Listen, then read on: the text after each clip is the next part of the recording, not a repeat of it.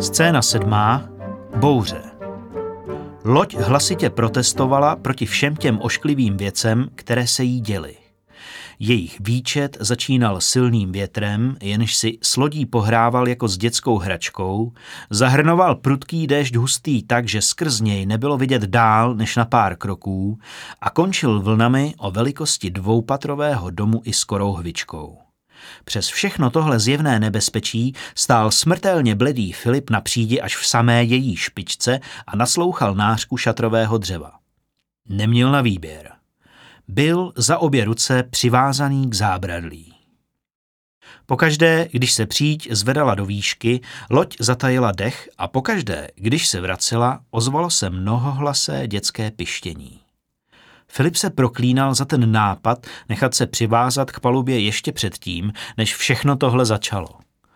Pravda, v kajutě by se musel pravděpodobně také k něčemu přivázat, ale byl by osvobozen od toho hrůzu nahánějícího výhledu a také by nemusel poslouchat Bahargemův šílený chechot, který se přidával k dětskému pištění pokaždé, když se loď řítila zpátky do vln. Ten idiot si to snad nakonec ještě užívá. Elvíra sice nevýskala, ale nezdálo se ani, že by si z dané situace cokoliv dělala. O čem si zaujatě vykládala. Filip stál mezi ní a Vahargemem a snažil se stejně jako oni dělat, že jsou pro něj tyhle zážitky denním chlebíčkem a že se vlastně vzato kolem a kolem nic neděje. Z místa, kde stál, ovšem nic, co by mu připomínalo něco z jeho předchozího života, neviděl. Za to odtamtud měl dokonalý výhled na hladinu moře. Dal by téměř cokoliv, aby ten výhled neměl. Pokaždé, když loď najela na nějakou vlnu, příčce pruce vymrštila do výšky a po nějaké chvíli, která se ovšem natáhla do věčnosti, se znovu zřítila s obrovským zaduněním do vln. Filip tak měl jedinečnou možnost podívat se na hladinu moře téměř z obscéní blízkosti. Čas od času byla předchozí vlna tak vysoká a propad za ní tak hluboký, že se příď na okamžik dostala pod úroveň hladiny. Krom provazu tak Filipa poutala k palubě i všechna ta voda, jež mu natekla do holin. Hleděl strnule před sebe, do obličeje ho šlehal déšť, který milosrdně halil jeho smrtelnou bledost, zatímco oba jeho druzy se nějak hlasitě projevovali, on od té doby, kdy se bouře rozjela naplno, neřekl ani slovo. Teď se to rozhodl změnit. Než promluvil, odkašlal si, což v řevu bouře a kvílení dřeva celkem spolehlivě zaniklo. Pak pravil. Všichni brzo umřeme. Snažil se, aby to znělo pokud možno věcně. Oba se na něj podívali. Co říkáš? Zavolala zpátky Elvíra. Filip se znovu nadechl a tentokrát více nahlas zopakoval. Říkám, že tady brzo všichni umřeme. Lehký podtón hysterie, který se mu vetřel do slov, byl opravdu sotva slyšitelný. Ale hovno, mínil Vahargem. Tohle je šatrové dřevo, přidala se Elvíra, to se jen tak nepotopí. Před čtyřmi dny je na tenhle okamžik připravil. Řekl jim toho dost na to, aby ho teď nepovažovali za obyčejného strašpitla a považovali ho alespoň za dobře informovaného strašpitla. Oba se sice stále chovali velmi klidně, ale Filip viděl, že si alespoň získal jejich pozornost. Vahargem nespouštěl oči z obzoru a přestal s tím otravným chechtáním. Elvíra se na Filipa upřeně dívala. Čekala, co řekne. Umřeme, pokýval Filip hlavou, protože jsem to tak napsal. Nebyla to ostatně žádná novinka. Věděl to už několik dní, zpočátku si však ještě myslel, že by s tím mohl něco dělat. Vahargem se zotavoval překvapivě rychle, i když slovo překvapivě v jeho případě už nemělo tu hodnotu. První týden ještě proležel na lůžku, ale osmý nebo devátý den vstal a jak se mu později dělalo lépe a lépe, trávil stále více a více času mimo kajutu. To Filip nenesl nejlépe. Elvíra totiž dělila svoji pozornost mezi něj a Vahargema a i když noci stále trávila s ním, během dne se mu jen nikdy nepodařilo mít jen pro sebe. Vahargem byl vždycky někde poblíž. Elvíra se sice hájela tím, že na něj musí dohlížet, a to jak kvůli jeho zdravotnímu stavu, tak i kvůli námořníkům, kteří se ho čas od času pokoušeli podříznout, a později, aby nepodřízl on je, ale Filip všechna její vysvětlení pokládal za chatrná. Tohle všechno ho ale zaměstnávalo natolik, že si za celou tu dobu ani jednou nevzpomněl na to, kam plují a že stále neví, jak se dostane naspět. Když si na to vzpomněl, bylo už to vlastně jedno. Začalo to tím, že se před přídí objevila malá víla. Byla vysoká asi jako předloktí dospělého člověka, zlatě zářila a vznášela se na malých kolibříčích křídlech asi metr před sochou ženy z černého dřeva, ta byla připevněná pod předním košem. Upřeně se té soše dívala do slepých očí, snad jako kdyby jí vítala, ale pokud ta socha odpovídala, nebylo to na té úrovni, kterou obvykle vnímá člověk.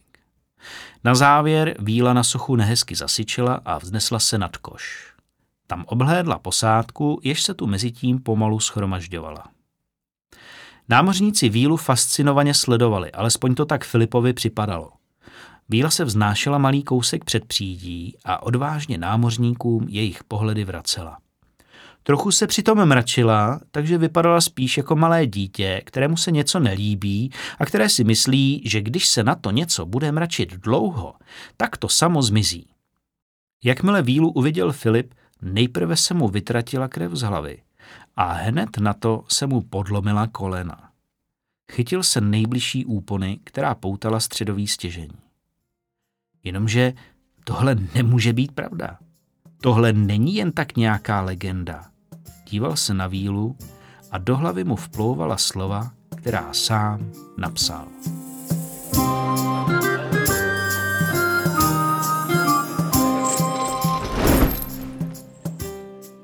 Před přídí se objeví malá bytost, kterou nadnáší drobná blanitá křídla. První námořník. Jestli mě nešálí zrak? Druhý námořník. Jestli nešálí tebe, šálí do čista mě, co to je? Třetí námořník. Nechoď k tomu moc blízko. Čtvrtý námořník. Nedotýkej se toho. Bytost kam si odletí. První námořník. Je to pryč. Třetí námořník? Co to asi bylo? Druhý námořník. Plavím se po mořích již 20 járů a nic takového jsem jak těživ neviděl. Třetí námořník. Měl by o tom vědět kapitán. Mezi námořníky se vplíží zamyšlené ticho. Druhý námořník. A měl by? Třetí námořník. No, měl by vědět, co jsme viděli, ne? Druhý námořník. Bude si myslet, že nám mozek sežehlo slunce. Třetí námořník. Hm. Čtvrtý námořník. A třeba sežehlo, co ty víš? Třetí námořník. Hm. První námořník. Raději si to necháme pro sebe. Třetí námořník. Hm. Druhý námořník. Tak, tedy domluveno? Bude to tak lepší. Třetí námořník. Kapitáne? Kapitáne! Jeden z námořníků na černé paní měl přiložené ruce k ústům a vytvářel jimi improvizovanou hlásnou troubu. Kapitáne! Zvolal znovu. Dveře kapitánovi kajuty se otevřely. Muž, jehož mramorové vzezření Filipa nepřestávalo i po takové době rozrušovat, vyběhl na horní palubu a pohlédl na vílu. Nezdál se být nějak zvlášť překvapený. Krátce kývl a víla v zápětí kam si zmizela. Docela to vypadalo, jako kdyby spolu ona a kapitán nějak komunikovali, ale Filip věděl, že je to jenom zdání.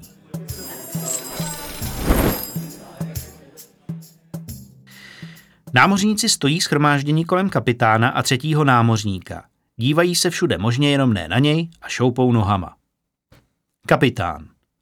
Slunce ti snad sežehlo mozek? Třetí námořník. Ostatní to viděli taky. Kapitán. Že viděli? Kapitán.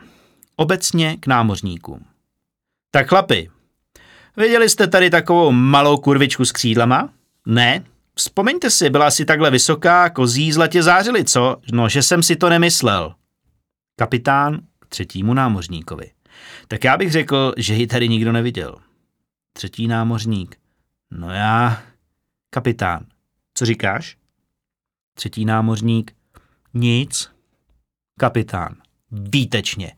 Takže zapadni do podpalubí a umej hajzly, tam ti tyhle vtipy přejdou. Kapitán odchází. Tu se však na pravoboku a na levoboku objeví desítky malých tělíček a začnou kolem lodi kroužit. Kapitán se zastaví.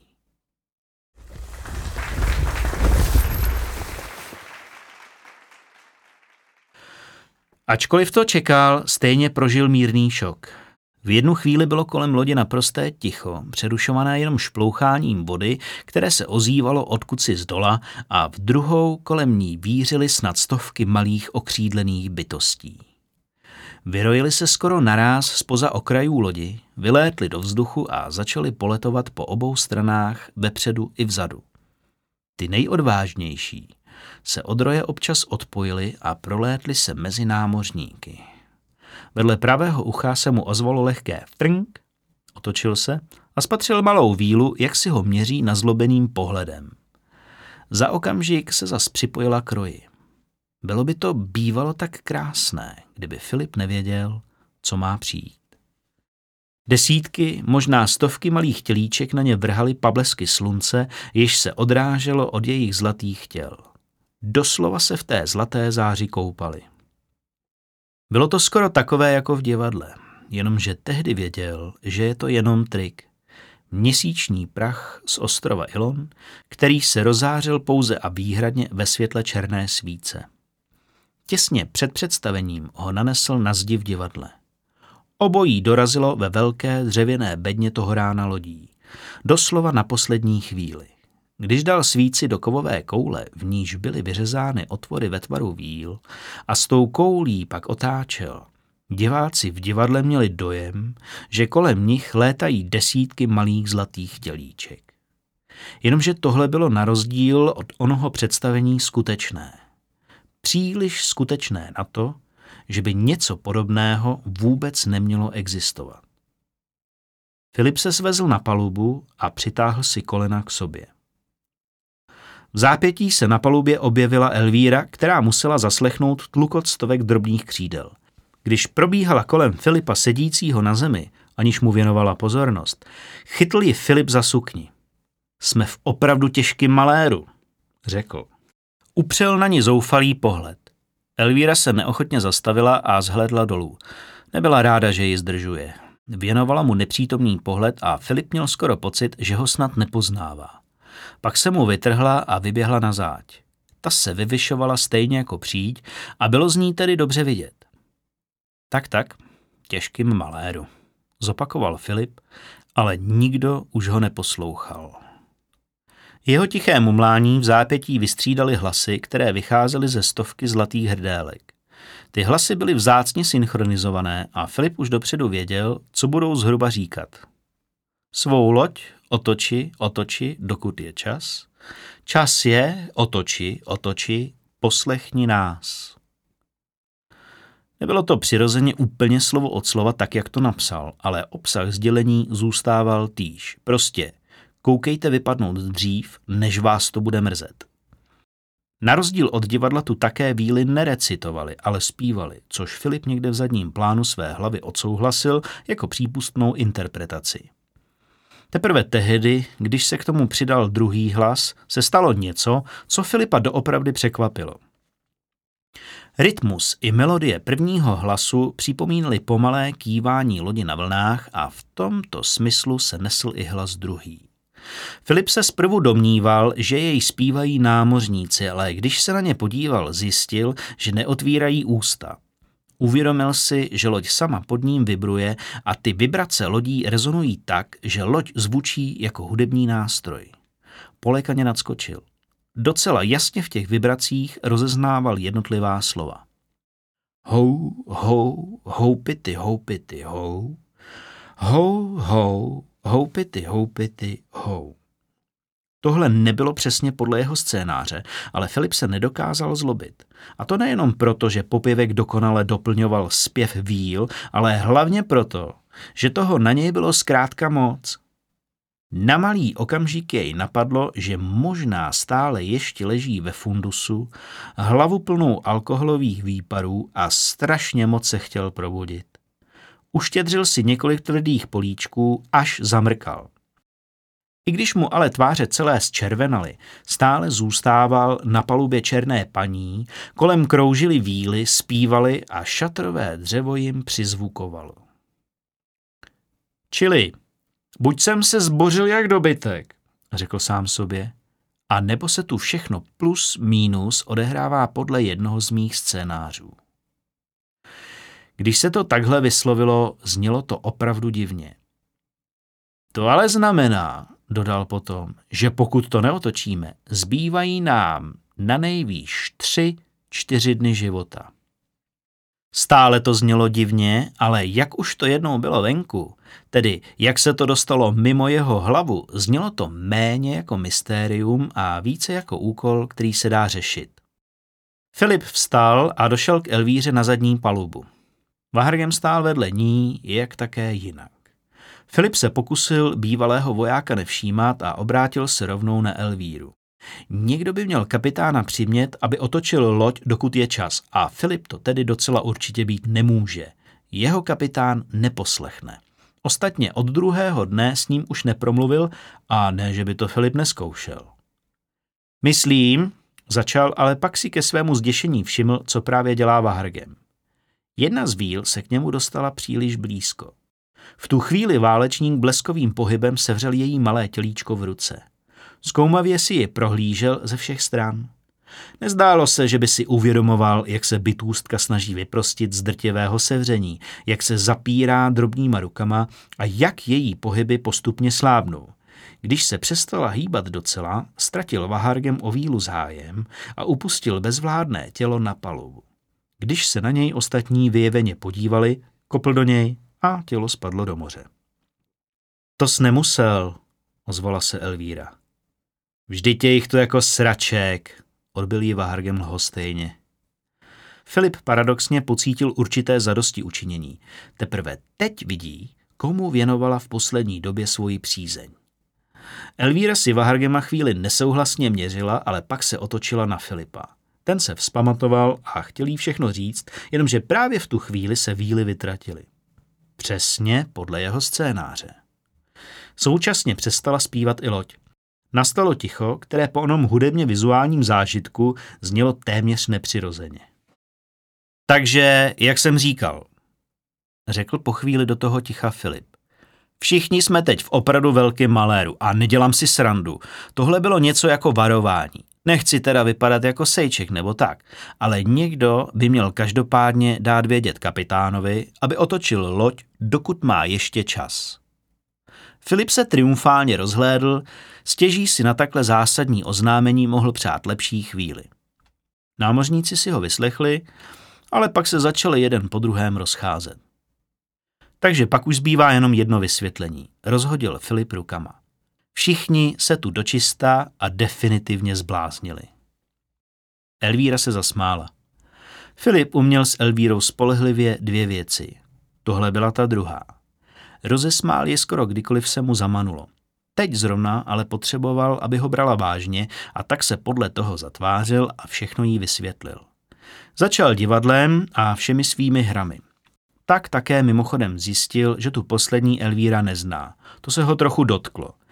Nějaké sice viděla, ale popravdě se jí moc nelíbily a téměř nic si z nich nepamatuje. Filip to polkl jako hořkou medicínu a alespoň ty podstatné části jí převyprávěl.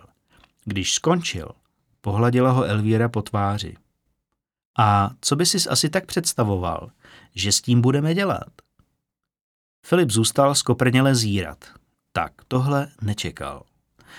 Nejen, že ho nebrala vážně, ale navíc se k němu chovala jako k nepříčetnému. A to ani neprozradil, že si povídá se svým mrtvým bratrem a rozmlouvá s dalšími jemu podobnými. Sevřel pevně rty. Neřekl nic, ostatně kromě toho, že se zcela pochopitelně urazil, už ani neměl, co by dodal. Všechno už bylo venku. I když si sám uvědomoval, jak absurdně to celé zní, tak zase na druhou stranu se kolem nich právě proháněly malinkaté zlaté víly a jak často asi tohle jeden vidí, že jo? Zasloužil si, aby se alespoň zamysleli nad tím, co jim právě sdělil. Namísto toho se mu Vahargem, který celou dobu dělal, že ho Filipovo vyprávění nezajímá, začal nepokrytě pochechtávat.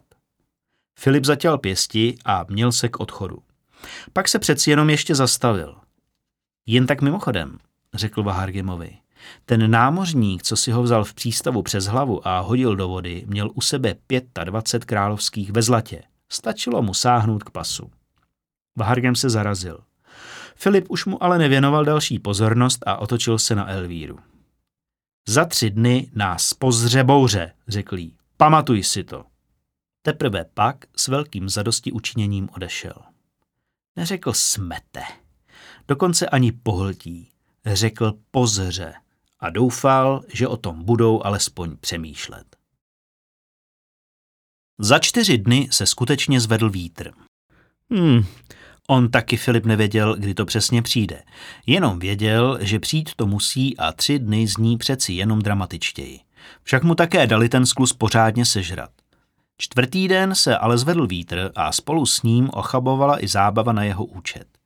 Vítr vál v protisměru, jako by je chtěl naposledy od jejich trasy zradit, ale kapitán umně křižoval proti němu. Vlny byly stále vyšší, vítr stále prudčí a později se přidal déšť. Nebe se zatáhlo a během několika hodin se ocitli v opravdovém vodním pekle. Krátce předtím je kapitán vyzval, aby se uchýlili do podpalubí. Vahargem okamžitě prohlásil, že zůstává na polubě, což bylo kapitánovi upřímně jedno, protože co se jeho týká, mohla ho bouře klidně smést a v tom smyslu se také vyjádřil. Když však i Elvíra řekla, že zůstává, snažil se jí kapitán chvíli přemlouvat, než to vzdal. Filipa se dotklo, že jeho se nikdo na nic nezeptal a aby na sebe nějak upozornil, řekl nahlas, pojďme napříč, tam bude líp vidět. To je sakra řeč, zařval Vahargem a plácl Filipa po rameni. Jdeme. To bylo rozhodně poprvé, kdy na něj promluvil takhle přímo a také Elvíra na něj pohlédla s jistým náznakem obdivu, který u ní předtím nevěděl. Škoda, že se mu v tu chvíli usadil knedlík v krku. Obojí ho samozřejmě zahřálo, ale když se na to podíval ze zpětné perspektivy, tak to snad ani nestálo za to. Když dorazili napříč, Vargem se prostě přidržel zábradlí, čímž považoval svoji pozici za dostatečně zajištěnou a jak se později ukázalo, ona také byla. Bouře s tím sice zmítala, ale v zásadě držel jako přibitý. Elvíra zase chvíli předtím, než bouře zesílila, co si zamumlala a kolem ní se rozlila pro ní tak typická omamná vůně. Ničeho se nedržela, prostě stála a pohyby lodi jakoby na ní neměly vliv. Když se navíc spustil déšť, Filip si všiml, že ani ten se jí netýká. Zůstala suchá, kapky se jí vyhýbaly. Filip ničím z toho nedisponoval a tak se alespoň přivázal za obě ruce k zábradlí. O hodinu později už si nadával do kreténu, protože provazy se mu bolestivě zařezávaly do zápěstí pokaždé, když se loď trhla. Obvykle pak ztratil rovnováhu a chvíli povlával za špičkou lodi, než se mu podařilo těžkopádně se vydrápat na nohy a znovu se chytit. Postupně si ale na běsnění živlů zvykl a stotožnil se s pohybem lodi. Věděl, kdy se má zapřít a kdy naopak svaly povolit, kdy se napnout v nohou a kdy je pokrčit. Veškeré padání a povlávání omezil na minimum. Teprve tehdy se dostal k tomu, aby učinil ono zásadní prohlášení, k němuž spěl několik posledních dní. Všichni tady umřeme. Vahargem se jenom už klíbil. Já tady rozhodně neumřu. A už vůbec ne proto, že se naučil psát. Filip mu na to už už chtěl něco odpovědět, jenomže pak si uvědomil, že motiv, který zpívá loď z šatrového dřeva, se změnil. Kromě něj si toho ale zdálo se nikdo jiný nevšiml. Nikdy bych nevěřila, ozvala se z druhé strany Elvíra, že šatrové dřevo opravdu mluví. No jistě, pomyslel si Filip, za chvíli tady všichni chcípnem, tak proč si neudělat malý exkurs do vlastností šatrového dřeva, že? Vždycky jsme byli schopni zaznamenat nějaké zvuky, pokračovala čarodějka, ale na to bylo potřeba dost speciálních postupů a i tak jsme neslyšeli víc než nesrozumitelné šeptání. Pravda, nikdy jsme ho neměli tolik. Zarazila se. Pak vstyčila prst. Nezměnil se ten popěvek náhodou? Změnil, pomyslel si Filip. To víš, že změnil. Teď teprve něco uvidíte. Nic ale neřekl a spolu s ostatními naslouchal tomu, o čem loď zpívala. Už přichází, už jde, utiš se, utiš se, ze dna se vynoří, utiš se. Dětské hlasy, do té doby tiše naříkající na pozadí, propukly v hlasitý pláč. Filipova dramatická část málem zapředla uspokojením. Problém byl jaksi v těch ostatních částech, které se roztřásly strachy a předháněly jedna druhou, která dokáže více smrtelně zblednout. Třetí námořník. Já prostě neumřu. První námořník. Zaber. Třetí námořník. Ne dneska. První námořník. Říkám ti, zaber. Je to jenom bouře, ozvala se z druhé strany Elvíra, která si toho všimla. Silná bouře, ale pořád jenom bouře. Filip se na ní podíval soucitným pohledem. První důstojník zprvu k námořníkům. Hotovo, plachty jsou dole, kapitáne. Kapitán. Výborně, všichni muži, ať se přivážou k lodi. První důstojník. Kapitáne. Kapitán. Vykonejte rozkaz první důstojníku. Třetí námořník se přivazuje. Třetí námořník. Já tady dneska neumřu. První námořník počká, až třetí námořník utáhne uzel a pak ho skolí ranou pěstí. Dobře, řekl Filip pomalu. Dobře. Možná máš tedy nějaké vysvětlení pro to, že zatímco kolem zuří bouře, loď sebou už nějakou chvíli nemlátí o vlny. Všimla sis, že nám už dlouho nenateklo do bod? Elvíra se rozhlédla. Musela uznat, že to je pravda. Bouře ani v nejmenším neustávala, ale přijď už sebou tolik neházela bedny, sudy a další předměty, které námořníci nestihli včas přivázat a které mezi tím nepopadaly do moře, přestali jezdit z jednoho konce spodní paluby na druhý a zarazili se o schůdky vedoucí na záď. Elvíra se tázavě podívala na Filipa. Ten přikývl.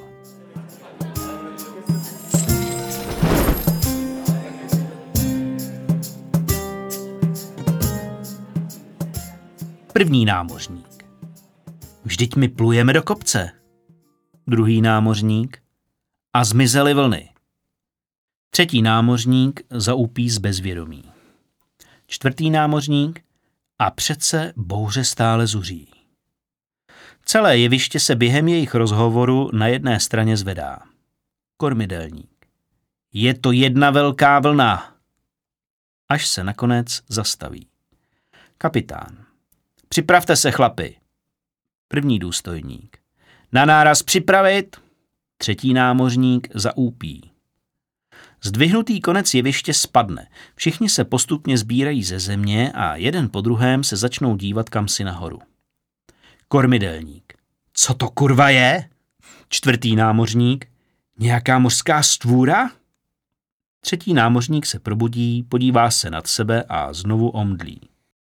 Druhý námořník. Plavím se po moři již 20 járů a nic takového jsem ještě neviděl.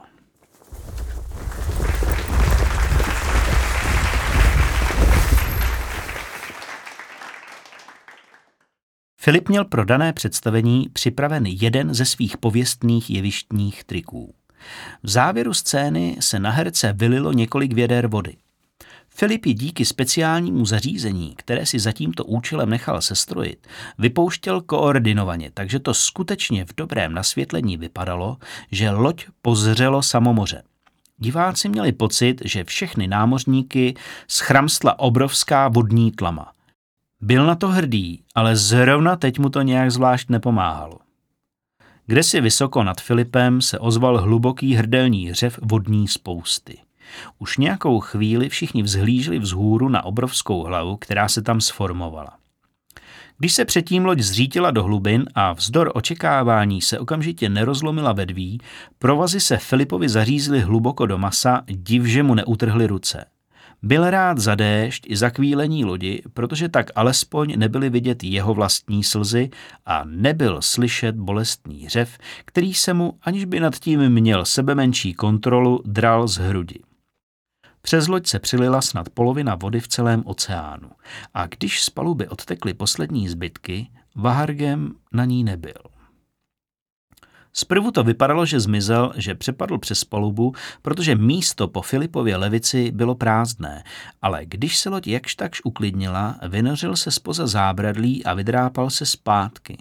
Skutečně přepadl přes okraj, ale podařilo se mu jednou rukou zachytit hřebetu zábradlí. Postavil se na své staré místo.